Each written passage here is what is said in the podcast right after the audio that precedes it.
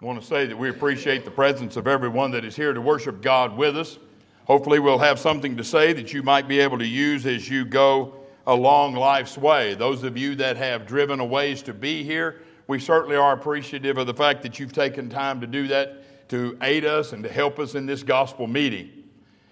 If you have a Bible, turn with me to the book of Mark, the 10th chapter. And I want to start in the 46th verse. What you're going to read here is the story of blind Bartimaeus. Now, I remember that years ago when I first started studying about this, that some would say it's not Bartimaeus, it's Bartimaeus. And there were some that said, no, it's Bartimaeus. I've always said Bartimaeus, and so since I'm the one doing this, I'm going to call it Bartimaeus, and y'all can call it what you want to as, as you go along. But there are some things about this story of the healing of the blind man that I think is very important that coincides with exactly the way you and I are today in whenever we have a, a chance to meet Jesus. And so I want to share with you some thoughts I have about that. And they came to Jericho. You know, Jericho, as I've studied and looked at, was a very modern city for the time. Caravans come through there, and it was a place of trade. And if you read about Jericho, you'll find that it was like a lot of cities. It was the land of haves and the land of have nots. Now, Bartimaeus obviously was one of the have nots, but there was a lot of, of wealth in Jericho as well. And apparently, it was the kind of place that you could pretty much get whatever you wanted. You know, a, a, while back, I had a chance to go to New York City and watch all the ships and things coming into the harbor and all that. And basically, I figured out if you didn't, if you needed something and you couldn't get it in New York City, basically, you either really didn't need it or it didn't exist because it all come through there. And that's kind of the way Jericho was. And it was modern, it was up to date, it was a commerce and a trade center.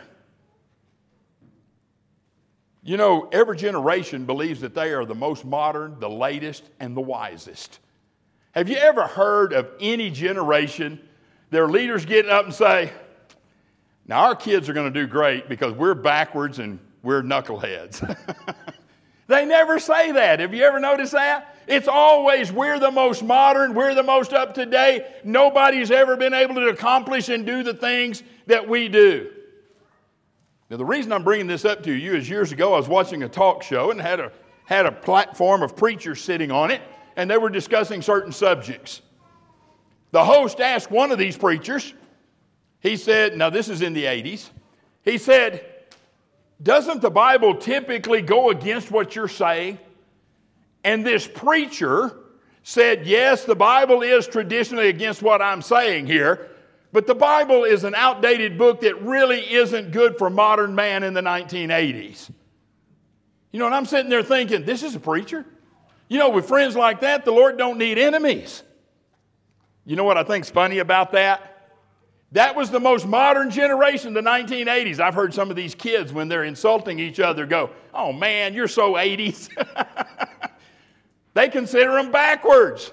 But that was the most modern. We've always thought we were modern, we were up to date. And you know what? Everybody saw, a lot of people have always thought that they were too modern and too sophisticated for God. But you're never going to outgrow God, and you're never going to outgrow His Word. You ever wondered why? You know, you got things at your fingertip, you got cell phones that used to, a computer would take up a room just to do what your cell phone does. The way we're able to travel and communicate and all that. How can the Bible, being written as old as it is, still be applicable to me and you? Have you ever thought about that? You know, the Bible's not a history book. Now, it's got some history in it and it teaches some history. There's no doubt about it. The Bible is not a science book. It's got some science in it, and it does teach some scientific things. The Bible is not a ge- geography book, although it has some geography in it and things like that. You know what the Bible is? The Bible is a book of relationships. That's what it is. And you know the one thing that hasn't changed from the beginning of time to today is the earth has been made up of men, women, and children.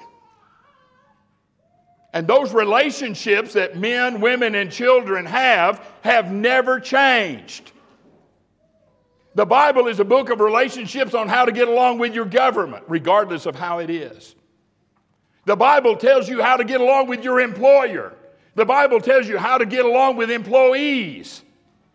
The Bible tells husbands and wives how to get along with each other and have a godly relationship. The Bible tells you about the relationship between parents and their children. The Bible is a book of relationships that will never be outdated.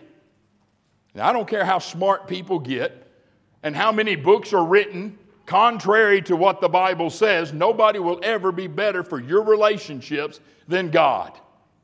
If you've got trouble in your relationship, I promise you it's because somewhere, some way, you're out of step with God. You want to fix it? Look to God. He'll tell you how to fix it. He'll tell you how to do, how to be. Whatever that relationship, but you know the most important relationship is how to have a relationship with your God, how to be reconciled to your God through the blood of His Son, Jesus Christ. And that's the relationship God wants to have with you. So Jericho was a modern city. So is New York City. So is Amarillo. So is wherever you want to be. Everybody's modern. But we're not going to outgrow God because God's talking about relationships, and your relationships haven't changed. You know, when I was coming up, forgive me, some of you here are going to be able to relate to this. Some of you are going to wonder what language he's speaking. But my dad and them were out of it. They weren't cool. They weren't with the in crowd, and they weren't groovy people. They were square. Now, if you don't know what all that meant, you really need to Google it. But I will tell you what, my mom and dad did know. They knew what relationships that young people could get into and the pitfalls of those relationships. And it hadn't changed from when they were dating in the 50s to when we were dating in the 70s to when you're dating today. And you may think that mom and dad don't know what's going on and they're not really up to speed with your world. They know. And you just put a different suit on it, call it by a different name, but it's the same old, same old. And it hasn't changed a bit. You know, it was amazing to me when I had children how much smarter my dad suddenly become. You know what really burnt me up about that deal? Is the things I hated about the man. I found myself saying to my kids. And I'm going, my goodness, I sound like my dad. You know why? Because relationships haven't changed. And your relationship with your husband, your wife, the relationship with children, the relationship with your God, it's the same today as it was 2,000 years ago. And you're not going to outgrow God, and you're not going to know more about your relationship than He does. Give God's way a try. So they come to the city of Jericho. And as he went out of Jericho with his disciples, a great number of people, blind Bartimaeus, the son of Timaeus, sat by the highway side begging. You know what's funny about that deal? I told you some people call it Bartimaeus, Bartimaeus, Bartimaeus. It's not a name. Look it up. It's not a name. Bar in this day meant the son of. And all this was was the son of Timothy, or Timothy's son. I don't know what his name was. We talk about Osama bin Laden. His name was Osama. Bin meant son of Laden.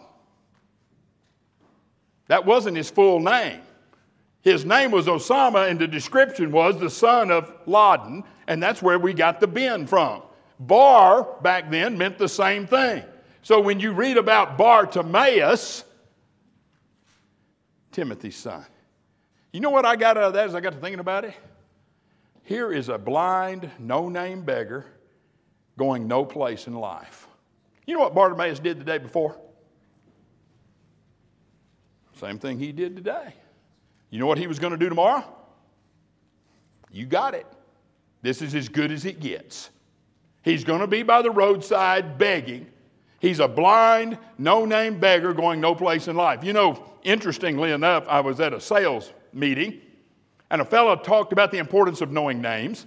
And he said, I want to get up and write the best sounding name in the world. I thought, okay, this would be cool. And he wrote his name on the board. and he liked for people to call him by his name. You know, when Bev and I got married, I told her, I said, from now on, you just feel free to sign your checks, Mrs. Marlon Cole. And she goes, My daddy didn't name me Marlon. and she signs them Mrs. Beverly Cole because her daddy named her Beverly. I remember going around and doing meetings and things, and my younger brother that lived with me for a while out in Plainview, I mean, he's about 12 or so, he got very tired of the fact that he was Marlon's brother. He goes, You know, I got a name, I'm Sam. we all like to be known, we all like to have a purpose, we're all important, we're going places, we got plans, we're doing things. But you know what, as I get to thinking about it, a lot of us are just like Bartimaeus. We're blind, no name beggars going nowhere spiritually.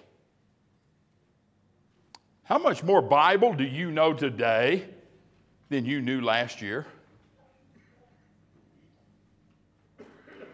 How much more of God's Word do I have committed to memory? And I know some people don't have as good of memories as others. I've been told it's a gift or a curse, depending on how you look at it. But how much of God's Word have you hid in your heart that you might not sin against Him? Are you planning to do anything about it? Oh, I know we're busy and we don't have time to sit down and read the Bible all the time. But you know, I know people that can't start the day without reading a newspaper.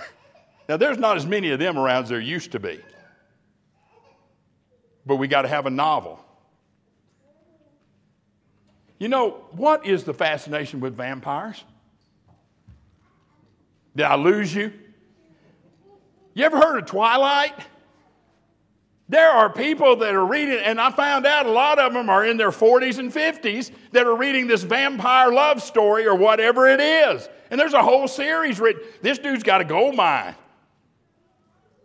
Because the vampire lives forever, and I guess he can outlive one girlfriend until he gets to the next one. We got time for that, though, don't we? Isn't that funny? Now, I know that I'm weird, and I admit that. Bev likes to read romance novels, things like that.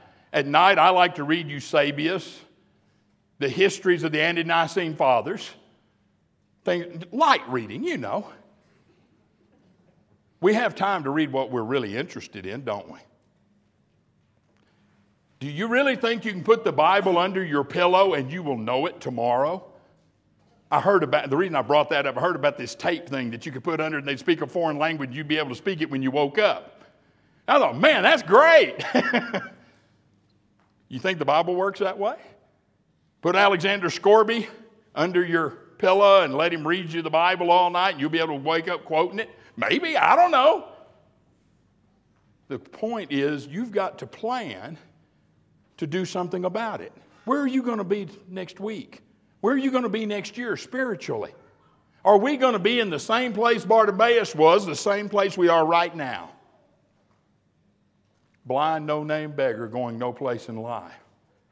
There's never been a ship that sets off on a course that just heads out and goes, well, wherever we get, we get. It doesn't work that way, and you know it. And you're not going to just all, of a sudden know God's word. You know, I've known men that could quote the Bible. Now, I'm going to tell you something. I don't mean to bust you folks' bubble, but I've heard people talk about brother so and so. He'd have his Bible upside down, didn't even know it. Or he got his songbook and said, You mean this man can quote 90% of the Bible and he didn't know the difference in a songbook and a Bible? That brought a little showmanship involved there. But you know what? They weren't born quoting it. There's a reason they could quote it. And there's a reason they knew it forward and backwards and sideways. They spent time in God's Word and they applied it to their lives. And that's why they could do it. I'm going to tell you something, people. It's real simple. You don't have to be a rocket scientist to figure this out. You want to be a teacher of God's Word? You cannot teach what you do not know. What about as a congregation? You know, one of the biggest fears that you have with the congregation, believe it or not, is they'll get up pretty good size and they'll start doing pretty good. I had a coach looked at me one time, football coach, said, Marlon, you could be a good player if you didn't have an apathetic attitude. And I looked at him and he could tell. he goes, Go home and look that up. And I did. I went home, got my Webster dictionary down, and apathetic means care less. We become complacent, we become satisfied. I'm going to tell you something. There is no such thing in a congregation as holding our own. That's a myth. How y'all doing? We're holding our own. No, you're not. You're either going forward or you're going backwards, but you're not staying the same. I'm going to tell you something right now. I'm down to super giant print Bible, and the boys at home bought me these so I can see the truth, and I didn't have to have that a few years ago. Things are changing. I remember when some of you that are moms and dads here were kids like this bunch over here. And some of you were in the carriers. We're not holding our own. Are we planning to move forward? Where are we going to be? How are we going to get there? Do we know? Have we thought about it? It's not going to just happen, people. You're going to have to take time and plan to make things happen. Otherwise, we're going to be like Bartimaeus. We're going to be a blind, no name beggar going nowhere in life. Now, Bartimaeus is sitting in this pile of rags. The Bible says, when he heard that it was Jesus of Nazareth, he began to cry out and say, Jesus, thou son of David, have mercy on me. And many charged him that he should hold his peace, but he cried the more a great deal, Thou son of David, have mercy on me. He cried out when he realized it was Jesus of Nazareth passing by, Have mercy on me. And people said, Shh. And he cried out the more. Why did he do that? Jesus was busy. Jesus an important person. He had throngs of people around him. Let me tell you why, folks. Because the only person that could give him what he wanted the most in life was passing by. And he was going to Jerusalem. And he would never pass that way again. Not in the flesh. And if Bartimaeus was going to get what he needed, he was going to get it right then, right there. And if he let Jesus walk by without saying a word, he would have been a blind, no name beggar right there tomorrow where he was today.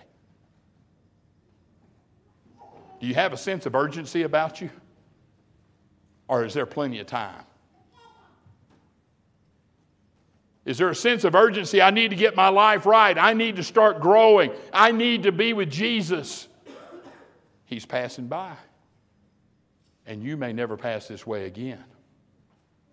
The one that can give you what passing by. Are you going to sit silent? Years ago, I heard about a young man or a, young, a man that gave a seminar, and a young man challenged him. This man gave a seminar on if you want a million dollars, you can make it. And the young man challenged him on it. He had a bucket of water, and I don't know why you bring a bucket of water to a speech, but he did. Any rate, and it's helpful to this story. So the bucket of water is sitting up there, and this young man comes up and he says, Young man, look into that bucket of water. And the young man looked over and he shoved his head and held him under. And he came up, I mean, he was fighting mad. And the old man told him, said, When you want a million dollars as bad as you wanted your head out of that bucket, you'll get it.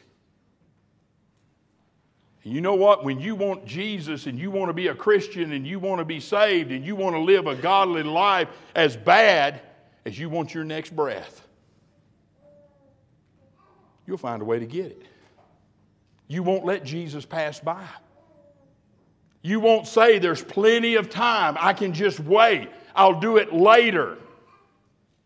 Do you know how many people I have heard in my lifetime tell me when I get my kids raised and my business settled and my finances in order, I'm going to serve God? When I retire, I'm going to serve God. Now, folks, I don't know when life slows down. And I would like for some of the older ones to tell me, but it ain't 60. I thought you quit at 60. When does it slow down? You know what I've noticed? If you don't have time to serve God right now, you're not going to have it when you're old. If you can't serve God when the children are little, you're not going to do it when they're grown. If you can't do it when you have bills, you're not going to do it when you're out of debt. And how many stories do I need to stand up here and tell you about men that were going to serve God whenever they retired, and about retirement time, they had a stroke, a heart attack, or something like that that wiped them out? You either have time to serve God now or you don't. Jesus is passing by. He's in the soul saving business. He changes lives today just like he did in the first century. Don't let him pass by and you stay sitting beside the road begging. He knows what you need. You know, you never really know the person you're married to until you have some sort of an infirmity. Years ago, I uh, was out on the farm and I had a trailer that I needed to weld a crossbeam on and the rods had been a little wet and all that. And you know, I didn't have to weld very far, but as long as I didn't have the helmet on, I could make it work. And I thought, well, I know you're not supposed to, but it's not a very big job, so I'm going to weld that thing without a helmet. Now, some of you that have been around that, you know exactly what's fixing to happen. So I welded it and got it done. I went home and had supper. You know, I thought Bev needed protection, so I bought her a little pepper spray deal on a keychain. I woke up about midnight and I thought she'd tried it out. My eyes were burning and I was suffering.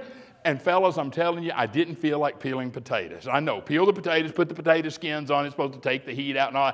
I went to the doctor. I mean, every time any little bit of light, it was just excruciating. And they put this salve painkiller in my eyes, and then they put a blindfold on you. You got to wear this for 24 hours. So I got up the next day, and Bev goes, I'm going to go fix breakfast. And I heard the door shut, and I'm trying to put my drawers on, and I'm falling down, and I heard her giggle. She didn't leave the room.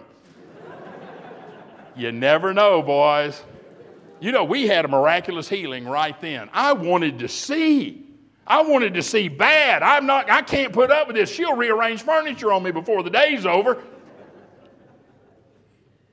Sight is a precious thing.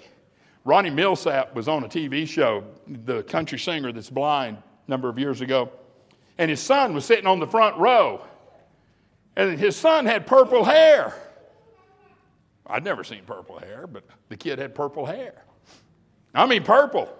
And they said, Ronnie, what do you do about this kid's hair? And he goes, Well, it's kind of hard to keep an eye on the boy. they asked him a question that choked up everybody in the audience. They said, Is there anything that you haven't? You're, you're in the Hall of Fame, you've got gold records, you live in a mansion. Is there anything you would trade it for? And he said this He said, I'd give up the gold records, the Hall of Fame, and the music if I could have 60 seconds to look on the woman that stood by me all these years. That's how bad somebody want to see when they can't. And when you want salvation for your soul, and you want Jesus in your life as bad as you'd want to see, you're not going to let him pass by, are you? Now, Bartimaeus didn't either. Now, the people, when they heard him cry out, many charged him that he should hold his peace. You know what's weird? The strangest people, when you decide to serve God, are going to become your foes. Jesus said, Think not that I have come to bring peace on the earth. I come not to bring peace, but a sword. Matthew chapter 10. And a man's foe shall be they of his own household. The people you think would support you the most sometimes will be the ones that want to hinder you the most. I remember when I obeyed the gospel, I thought I'll go back and I can tell my family and they'll just all run down and obey the gospel too. It didn't work that way. I got the brothers and sisters, but I never got mom and dad. Sometimes you're going to say, I'm going to serve the Lord. Maybe you want to do some speaking. Maybe you want to do personal work. Maybe you want to become a deacon one day or an elder. And you're going to have people go, You? Why not you? I hate to be this way about the eldership, Craig. Doyle Blue became an elder at home. And before he was, the day he was appointed, he came up to me and goes, Marlon, I just don't think I deserve this. I said, Doyle, I don't think you do either, but somebody's got to do it. Why not you? You can be what God would have you to be if you'll spend time with Him. He's the potter, you're the clay. And as long as you listen to the naysayers, you're not ever going to do anything. And they're out there everywhere. Baptized a young man years ago he come up out of the water and he was like a lot of new uh, christians. He was excited. And i had a pen and paper because he was rattling off names and i'm writing them down. And man he, we got to go talk to this person. We got to go to and he was just on fire. And i heard one of the older brethren say to another older brother well he's just young and enthusiastic but he'll get over that. Older brethren why would you want him to get over it why wouldn't you pour gas on the fire, fan the flame, instead of put it out? Let me tell you something, folks. You decide to take a stand for the Lord, you're going to make people uncomfortable. That's why. You decide that you're going to go out and you're going to serve the Lord and you're going to teach the gospel, you're going to make people uncomfortable that aren't doing it. And instead of them picking up the pace and following, it's easier to discourage you. Let me tell you about the very first Bible study I ever did by myself. I found a gentleman, his name was Al Garcia, and I haven't talked to Al in probably 30, 40 years here, 35. But I set up a Bible study with him. I met him at a donut shop of all places. I met a donut shop. Any rate, and he wanted to do a Bible study, so we did a Bible study. And I was very excited, and I came back to my older brethren and I told them about this Bible study they had. And you know what they told me? They said, Martin, I hope he's not Catholic. Well, he'd gone to the Catholic Church his whole life. He goes, Oh, you can't convert them. And I'm beginning to get depressed here. And he go, Man, I hope he ain't over 50. He was 62. I'm going, Oh, man. He goes, Well, I hope he's not Hispanic. Al Garcia. Strike three. You're out. There's no way this is going to work. I got down to the end and I had listened to my wise older brethren. You know how I ended that study? Worst ending you've ever, don't ever do this. I said, Well, Al, I've told you everything I know. What do you think? Isn't that great? Because I'd have been told it ain't going to work. Why bother? And he goes, I'll tell you what I think, brother. I need to be a Christian and start serving God the way the Bible says. No, whoa. You know what I learned that day? Don't listen to the brethren. Go do the work, tell the story, invite people to be a part of the Lord. People want Jesus, they want to be saved. They just need somebody to tell them that's willing to do it. Don't listen to the naysayers. They're a dime a dozen. What if Paul had listened to the naysayers? Or Peter? Where would me and you be? By the way, since we're getting along so good, go into Jerusalem, Judea, Samaria, and the uttermost part of the earth. Guess where you are? you are the uttermost part of the earth. And people in the uttermost part of the earth want to be Christians. Isn't that amazing? Don't listen to the naysayers. Decide to serve God and follow Him. And some are going to come along. And they're going to be those, and it may be the oddest people, the ones you think would support you the most but don't you let them discourage you. Bartimaeus didn't. Jesus stood still, commanded him to be called, and they called the blind man, saying unto him, Be of good comfort, rise, and he calleth thee. And he, casting away his garment, rose and came to Jesus. Jesus stopped. He heard him. And he said, Come here, Bartimaeus. And he, the people said, Be of good cheer. He's calling for you. The Son of God is calling for a blind, no name beggar. You don't think you're important to him? He's fixing to give his life for Bartimaeus. Well, he's fixing to give his life for you too. A little few chapters over. Sometimes we don't think we're very significant. We're not important in the grand scheme of things. Jesus stopped for this man, said, What, can, what do I need to do for you? And he was fixing to go die for him. Now, Bartimaeus cast off those garments, that pile of rags he was sitting in, and he came to Jesus. Now, here's the point, people. As long as he sat by that roadside in those rags, he was never coming to Jesus. What's stopping you? Whatever it is, it isn't worth it. Cast off that pile of rags and come to the Lord. You know, years ago when I worked at 7 Eleven, I'd see a kid, some of these little ones come in, and they'd have a quarter, back when you could buy something with a quarter. And they'd get a piece of candy and they'd get a quarter, and they'd stand there and look at me. And they'd look at that quarter, and they'd look at that candy. You know, they couldn't have them both. They couldn't have them both. And they had to make a decision do I want the quarter or do I want the candy? Do you want the nickels and dimes of the earth or do you want the riches of heaven? But you can't have them both. Whatever is holding you back isn't worth it. My dad used to trap raccoons back in, in Arkansas. And he had an interesting way of doing it. He took a gallon jug, you know, that had one of those necks on it with a ring, and you, you may have seen them in pictures if you ain't ever seen one in real life. And he would tie it to a tree and he'd put a piece of aluminum foil in that jug. And that raccoon would come up and he'd stick his hand in there and he'd grab that foil and he couldn't pull it out with his fist doubled up. And he would lose his life over a piece of tin foil because it was shiny and it caught his attention. They'd come and throw a sack over him. And they caught a lot of them that way. Have we got our hand in the jar? I heard a story about a kid. I don't know if it's a true story or not. But this family had a vase. Do you have a vase at your house?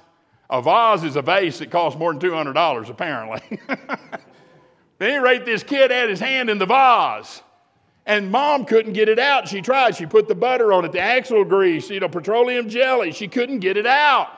Dad came home and he couldn't get it out. And he thought about amputation, just put a flower, you know, arrangement on it, you know. Mom vetoed that, so we can't do it. There was only one thing to do to get their kid's hand out of the vase, the heirloom. And they broke it. When it busted, the reason he couldn't get his hand out, he had his fist doubled up because he'd found a nickel in the bottom of it. Now, there's a kid fixing to learn a valuable life lesson, if nothing else. But you know, we do the same thing. We hang on to all the glitter of the earth and the nickels and dimes, and we give up eternal life for us and our children and our families and the people we care about. Whatever's holding you back, it isn't worth it. Cast it off and come to Jesus. And Jesus answered and said to him, What wilt thou that I should do unto thee? You know, one of these days we're all going to get to stand before the Lord the way Bartimaeus did. For us, it'll be in the Spirit. And the Lord's going to ask the same question What am I going to do with you? If you know Him, you're one of His, you don't have anything to worry about. If not, heaven help you. It won't be a good day. Bartimaeus said, Lord, that I may receive my sight. Go thy way, thy faith hath made thee whole. And Bartimaeus could see. Because Jesus knows what you need. He always knows what we need. But it doesn't stop there. Then it said Bartimaeus followed him in the way. How far did Bartimaeus follow him? All the way to Jerusalem? To Golgotha? How far did he follow him? But that's what the Lord wants us to do. Come to Him. Let Him give us what we need, and then follow Him in the way. Be thou faithful unto death, and I'll give you a crown of life. Let me tell you what the saddest thing that I see is. I see people that I have known that have served the Lord from the time they were young until the time they're very old, and just before the end, they quit. Now, let me tell you about a brainstorm I went to school with. Six weeks to graduation, he quit school. He was passing all the classes. But in fact, I know he wasn't dead last in the class. You know how I know that? Because I know who was. Number 28. Yeah, baby. But somebody convinced him he could make a fortune selling vacuum cleaners door to door, and he quit. Now, people have made a fortune selling vacuum cleaners. I'm not knocking selling vacuum cleaners. But that close to what happened, he didn't do too good at vacuum cleaners, and he tried to come back and see if they would take him back. But it was too late. He'd quit. Come to Jesus. Cast off those rags that are holding you back. Let him give you what you need the most. Follow him in the way till death, and he'll give you a crown of life as we stand and sing.